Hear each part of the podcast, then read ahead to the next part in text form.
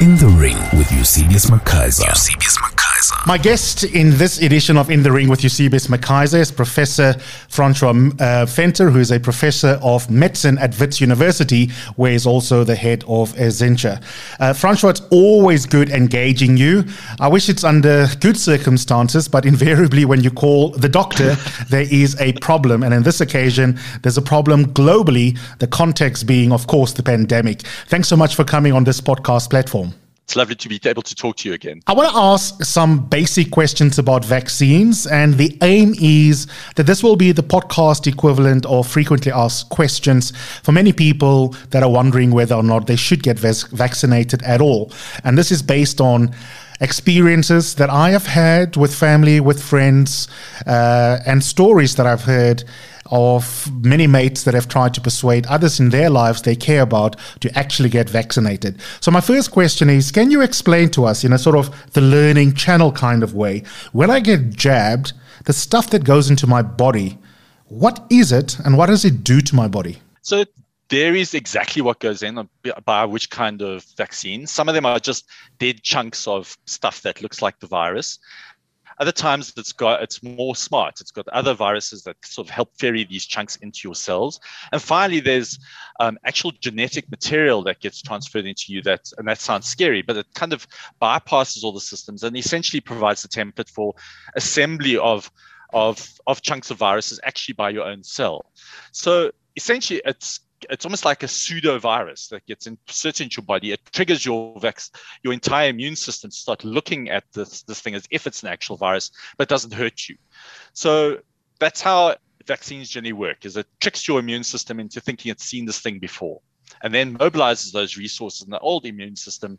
So whenever you see it again, you clear it away that much quicker. Okay. If I get the jab and unbeknownst to me, I have COVID 19 right now while the nurse is busy injecting me with the Pfizer vaccine. Is that good, bad, or makes no difference to the body? Probably makes absolutely no difference. Let's say, for instance, a nurse has COVID and she coughs all over and gives you COVID at exactly the same time you get the, the virus, or maybe you got it two days before and you're just incubating it and you're about to get sick. All of those situations, your immune system is seeing the virus. The, the problem is that the virus, the active virus, is going to replicate in your body and do all the horrible things that you read about in the papers and you know about already. Um, the vaccine takes a while to work. It starts kicking in after two or three weeks, and then steadily that immune system. What we have learned is that the immunity builds and builds and builds. It's one of the beauties of this is actually that the vaccines seem to have quite a long-term effect where they just get stronger the longer you give time to work, but it immediately, you know, it takes about two weeks. What we are seeing at the moment is that somebody comes in, they're scared because their family members got COVID, and they walk in, get the vaccination, they get sick a week later, and they blame the vaccine when actually it was just the virus that was that was incubating, or they were in an environment where it was where they were sick. You've so, answered my question three. I was going to ask you exactly how long it takes before I have immunity. If I do get ill and might even die a week after getting the vaccine. Is that good evidence in science that the vaccine is really neither here nor there? Yeah, wonderful evidence. Uh, we there is there's the possibility that you know getting the virus and getting the vaccine a week or two later might actually augment some of the immune responses you get to it. That's obviously not first prize. You know, you just don't want to get this virus the first time without the vaccine.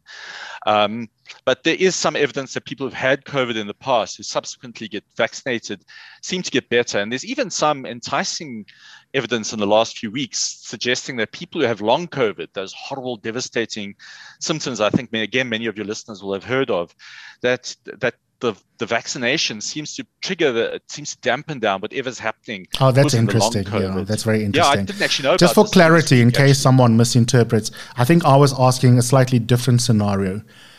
I had a I have a friend who said to me, Eusebius, the guy that was chair of Eskom died, but he was vaccinated. So why must I get vaccinated? What do you say to my friend? So I would ask, when did did the person definitely die of COVID? The deaths on after a COVID vaccination, if you've gone through that three to four week period, after about yeah about four weeks, are almost unheard of on, in people who have been vaccinated. They happen, but they're so rare that they end up in the medical literature. The protection from death is pretty much 100%. So I would ask about the circumstances around that. You know, if the person died a week or two later after having the vaccination, you know, they are very, very rare and very occasionally serious side effects associated with the virus, which we, uh, the vaccine, which we can talk about. But okay. it's far more likely that person had active mm. COVID. Mm. How long do I have immunity for, and how much immunity do I have? So this is the public question number and science question number one, which everyone's trying to answer in real time. So the the news we have so far. Uh, so the, the best news we could hope for, and there is evidence that this might happen, is it might be lifelong that once you've had COVID, in fact, you may never get it severely again. Or if you do, it's very, very unlikely. Now, having said that, I have colleagues who have had it twice and both times ended up in hospital. So there are enough anecdotes to be scared of going down that road. There does appear to be certainly we've had the vaccines for a year now, year at least year long significant immunity using all sorts of weird and wonderful immunological assays. So with a little bit of luck, most of us are actually going to have lots and lots of protection, if not lifelong protection, significant decades long protection from both the infection oh, and oh, wow. from, from the vaccine. Oh wow, so what interesting. I think my yeah, it's it's I mean this field is evolving so quickly. I might because I thought it might we might land in a situation where like the flu jab, we must get it annually.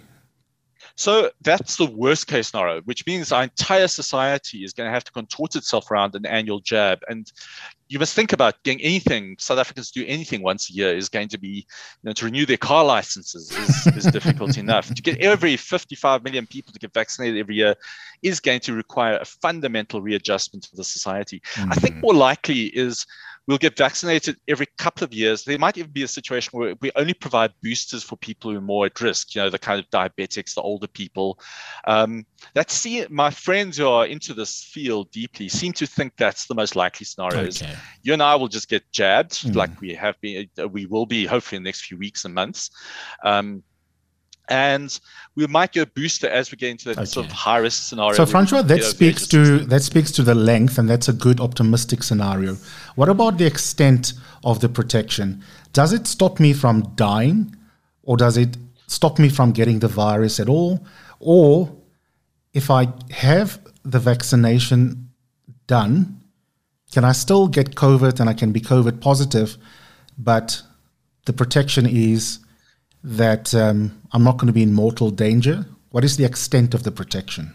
Uh, it's actually an absolutely critical question in terms of understandings of what people hear this casually thrown around term herd immunity.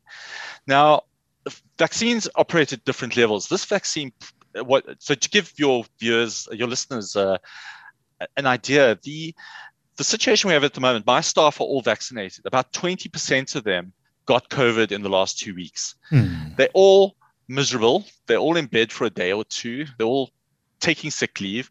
None of them are in hospital. All of them have bounced back this week and are fine. Mm. So they're not protected from the infection, but they're protected from the severe consequences of the infection. Oh, okay.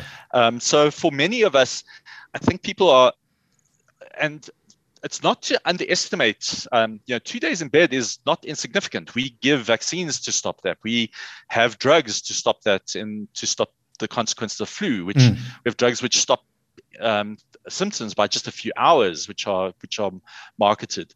So we've stopped the worst consequences with the vaccines, but these breakthrough infections seem to be routine on all the vaccines, mm. and have catapulted this idea of boosters as well as perhaps drugs to mitigate these two or three days of feeling miserable to the front of the queue, which is where the development's happening at the moment. That is really, really, really interesting. If I have been vaccinated, I am unlikely, if I'm exposed to the virus at three, four weeks later, to obviously get a severe instance of it and end up in ICU and die. That's the, the good news. But can I infect other people? Or is, is the degree to which I can be an infect a vector also reduced?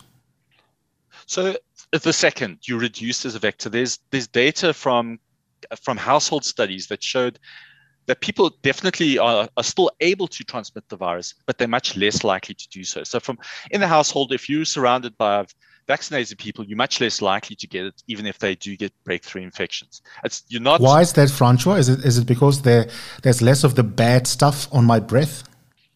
So yeah, exactly. You just it's very similar to HIV in many ways, where you know we give people antiretrovirals, the viral load comes down, they just don't okay. transmit the virus.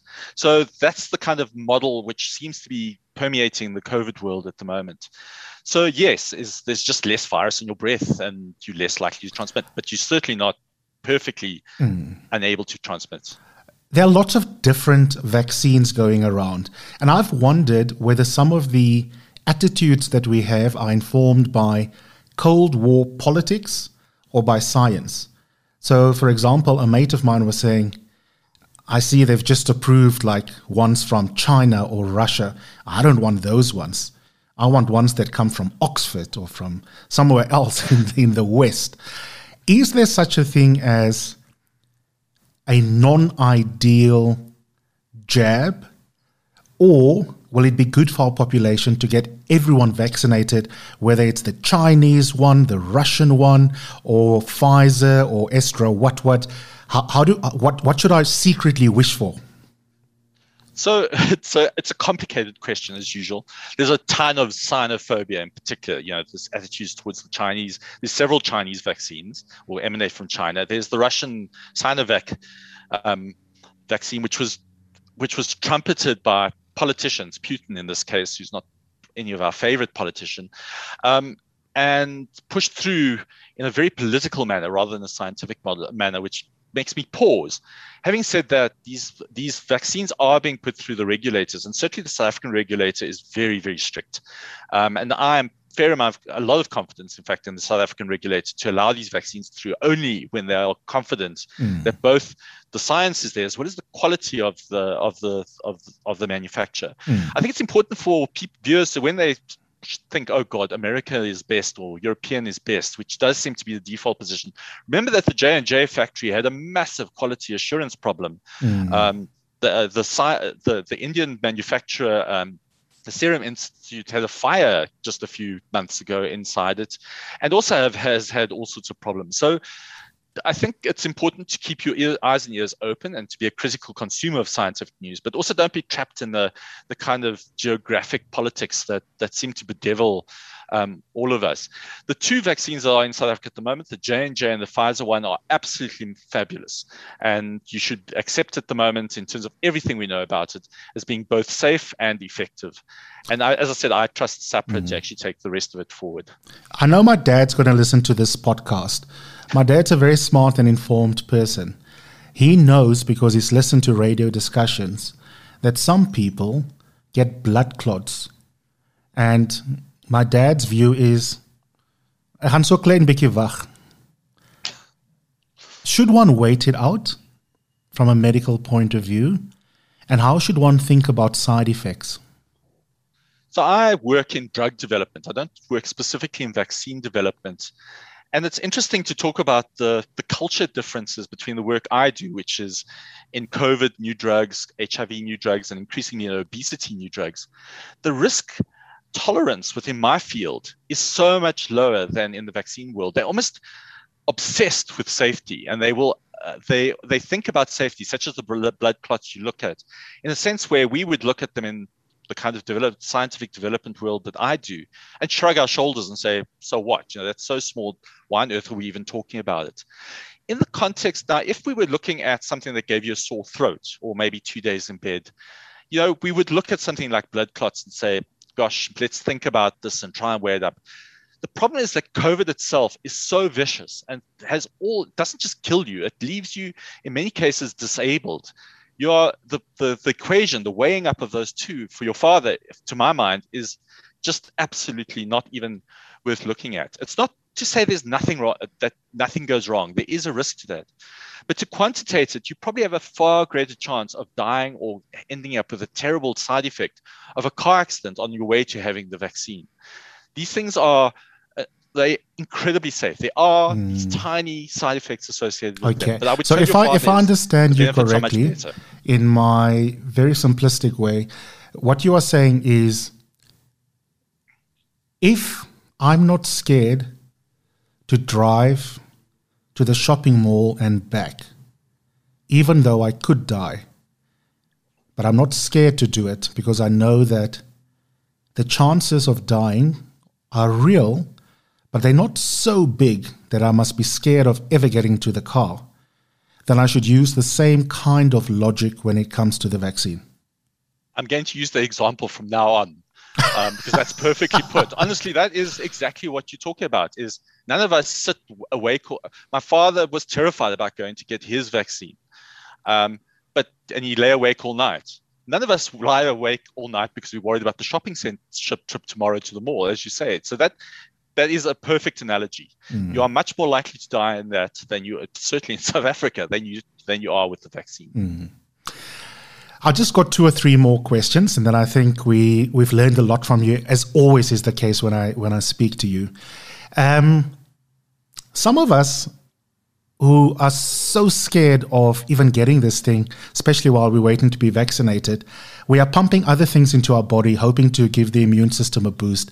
And I've secretly been wondering whether we are making Dis-Chem super rich or whether we are actually investing preventatively in our health. I mean, you will firstly, the prices have shot up at pharmacies of vitamin D3, zinc, and vitamin C specifically, 1,000 milligrams, two, three times a day. I mean, I can speak like a doctor because these are the conversations we are having on WhatsApp as, as citizens now. And um, we're all stocking up on those. The only thing we can't stock up without a script or a good relationship with an unethical pharmacist would be an antibiotic to go with it, which is what you give someone if they actually have COVID. So some of us are boosting our immune system almost in anticipation to be optimally ready to start fighting. Does that help? Sad answer is almost certainly not. We, you know, there is some data awaited. I think the good news is that there are lots and lots and lots of drugs being investigated at the moment and these strategies with vitamins to try and see if they benefit. The results so far, one after the other, have been very poor, but something's going to bite. I have no doubt that they're smart enough scientists, whether it's this week or it's in a year's time, we'll see. But unfortunately, at this moment, we have nothing to offer other than, you know, panado and a kiss on both cheeks and some chicken soup to make you feel better. And that is the frustration at the moment, particularly amongst primary health. And it's also my colleagues in primary healthcare are every much a victim of this desperation to be able to offer something. So this is why you're seeing the rise of the vitamins, the ivermectins, and all this other stuff, without actual safety or, or, or efficacy data to back it up. And as you say, there are lots of people who are going to get very rich from this. I'm just hoping we have something to offer quite soon, so that we don't just you know we don't just say go to bed and drink lots of fluids, and that's all we can offer. Do you research scientists yet have consensus about ivermectin, or is it still a drug, whether therapeutic or as a prophylactic, that divides the scientific community? It's been very divisive in the clinical community, which is not the same as the scientific community. Okay. The scientific community, I think there's consensus at the moment is that it's either very unlikely to work and that the jury is very firmly out and it's unlikely to to find. There was a study just done in the last two days in fact that was reported for early treatment. So you go to your GP, you've got COVID, you're feeling snotty, and you've got sore throat and a headache, lost sense of taste, and it didn't work. Um, and it was a well-conducted study, to my mind, not a perfect study. They're very hard to do in COVID times, but it didn't show it worked. And it means also that taking it to prevent COVID is very unlikely to work. But there we've got vaccines, which we know work. Mm. Whether it works in the hospital scenario is being investigated at the moment, although some studies there also have been very negative. I think the clinician community is much more torn because there's a group of almost evangelical people about ivermectin who wanted to work um, in the face of the data. Mm. I'm one of those people who desperately hope they're right, but I need something to be shown to be effective before I start dishing it out. in fact, you were quite rude rude about them on Facebook. no, I, no, I think I said that you believe in magic. It is unfortunately the thing about it is that if you believe the ivermectin people, it works in prevention in a way we don't see with any antiviral outside of HIV. We, it works in a way for treatment we actually don't see with any antiviral point blank. Mm. And it works in advanced um, viral diseases where we don't see a single antiviral work like that. And we're using an antiparasitic drug. Mm. It's very difficult to understand how on earth this this would work. And yes, the word magic does occur to me. Third last question. So much is being researched in real time. How much are we learning yet, which I know you is one of your key expertise when it comes to HIV? How certain groups are affected, whether regionally or at an ethnic ethnic level or phenotypically or even at the level of the individual. I'm fascinated how, for example, in one family, when three people are infected, this is a real example, sadly, from my hometown. Mom died, um, lots of comorbidities. The dad um, was completely asymptomatic, similar age as the mom. And then the son, super, super, super fit, um, enviably fit, was sick as a dog, eventually recovered. And it's interesting that the dad that didn't have his, the youngster's profile was asymptomatic. The mom sadly succumbed, and he didn't have the mild version, despite the fact that most of us would love to have his body.